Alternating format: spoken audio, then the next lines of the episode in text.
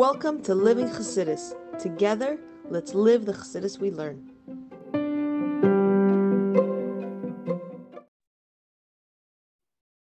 Morning, everybody, and welcome to Chassidus in the morning. 15 minutes to change our lives.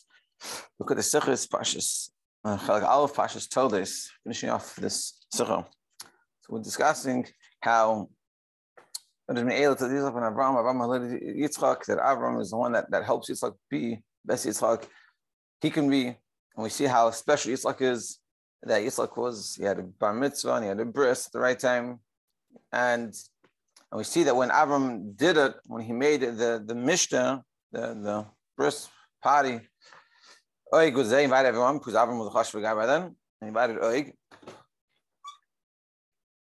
And Oig said to himself in his heart, he goes, making a big deal of this little kid. With my, my one finger, I can destroy him and all be done. All Avram's generations and all these, all the, the future of Avram is gone. And Hashem says to Oig, he goes, you watch. He goes, that kid, his descendants are going to be the ones that are going to go and destroy you. And that's what ultimately happens, and Moshe destroys him.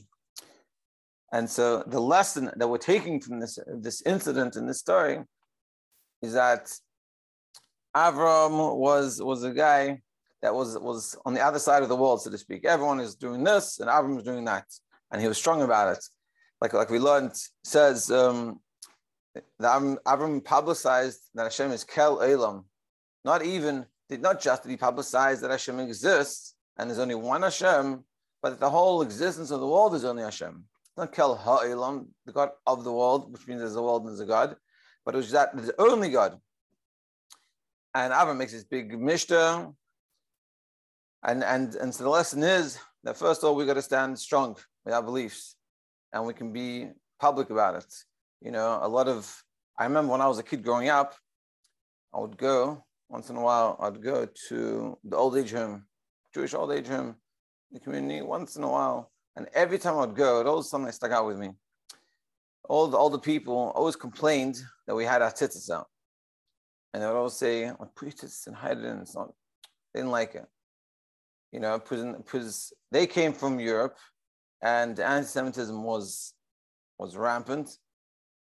To try to hide yourself, especially after the war. So they say, let's hide yourselves as much as possible. So what does Avram do? Avram doesn't do that. Avram makes a big mission. He invites everybody. And this is a lesson for us. We have to be proud of our Yiddishkeit and, and publicize it and not be afraid. Even though you're going to come and you're going to say, what do you mean? But there's going to be an oig, and that's very powerful. And Megashas can destroy you in seconds. But what we see from the story, Hashem says to, to they're going to destroy you. Yidden are going to be fine. And that's what we're saying here.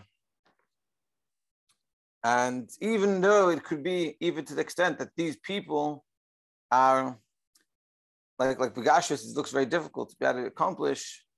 We don't have to worry about it. We do what we're going to do, and it all works out. And that's that's what we finish off today. The end of the Sicha. Comes the lesson, and this is the lesson for us. Avram Halidus Yitzchak mechatzvase me Avram Avinu Avim shall call Yisrael from Avram Avinu, which is the father of all the Jewish people. Shaloi nirta he wasn't afraid. He, he didn't bend himself um, from the whole world. The Hichra is Kel Elam, and he publicized that Hashem is the God of the world, meaning is only godliness. And the outcome of this, that caused, he's saying that, that Yitzchak will be born in the spiritual sense, that Yitzchak will continue on in his way.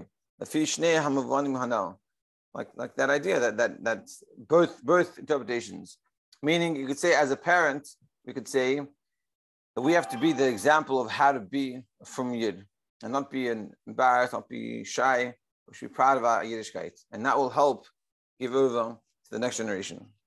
So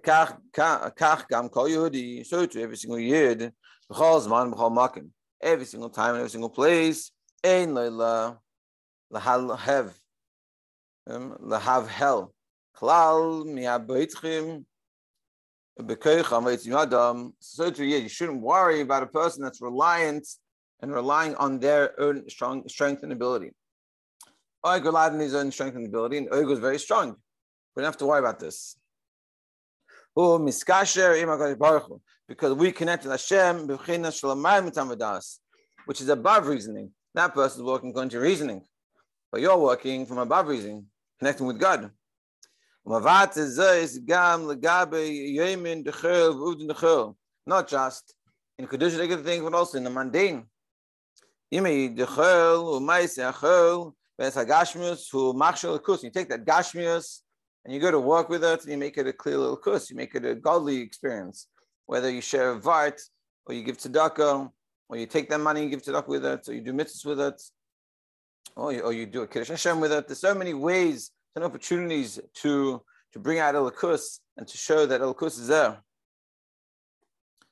Yeah, which is Toldos Yitzchak, which is the Ashur of Yitzchak. Um, the Ma'is is in the spiritual action that you're doing, meaning the Toldos, meaning is the Torah mitzvahs. And then that causes having more children. Sheyetze chalatzav shal Yitzchak menatzchim is called halechamim neged Hashem v'terasim.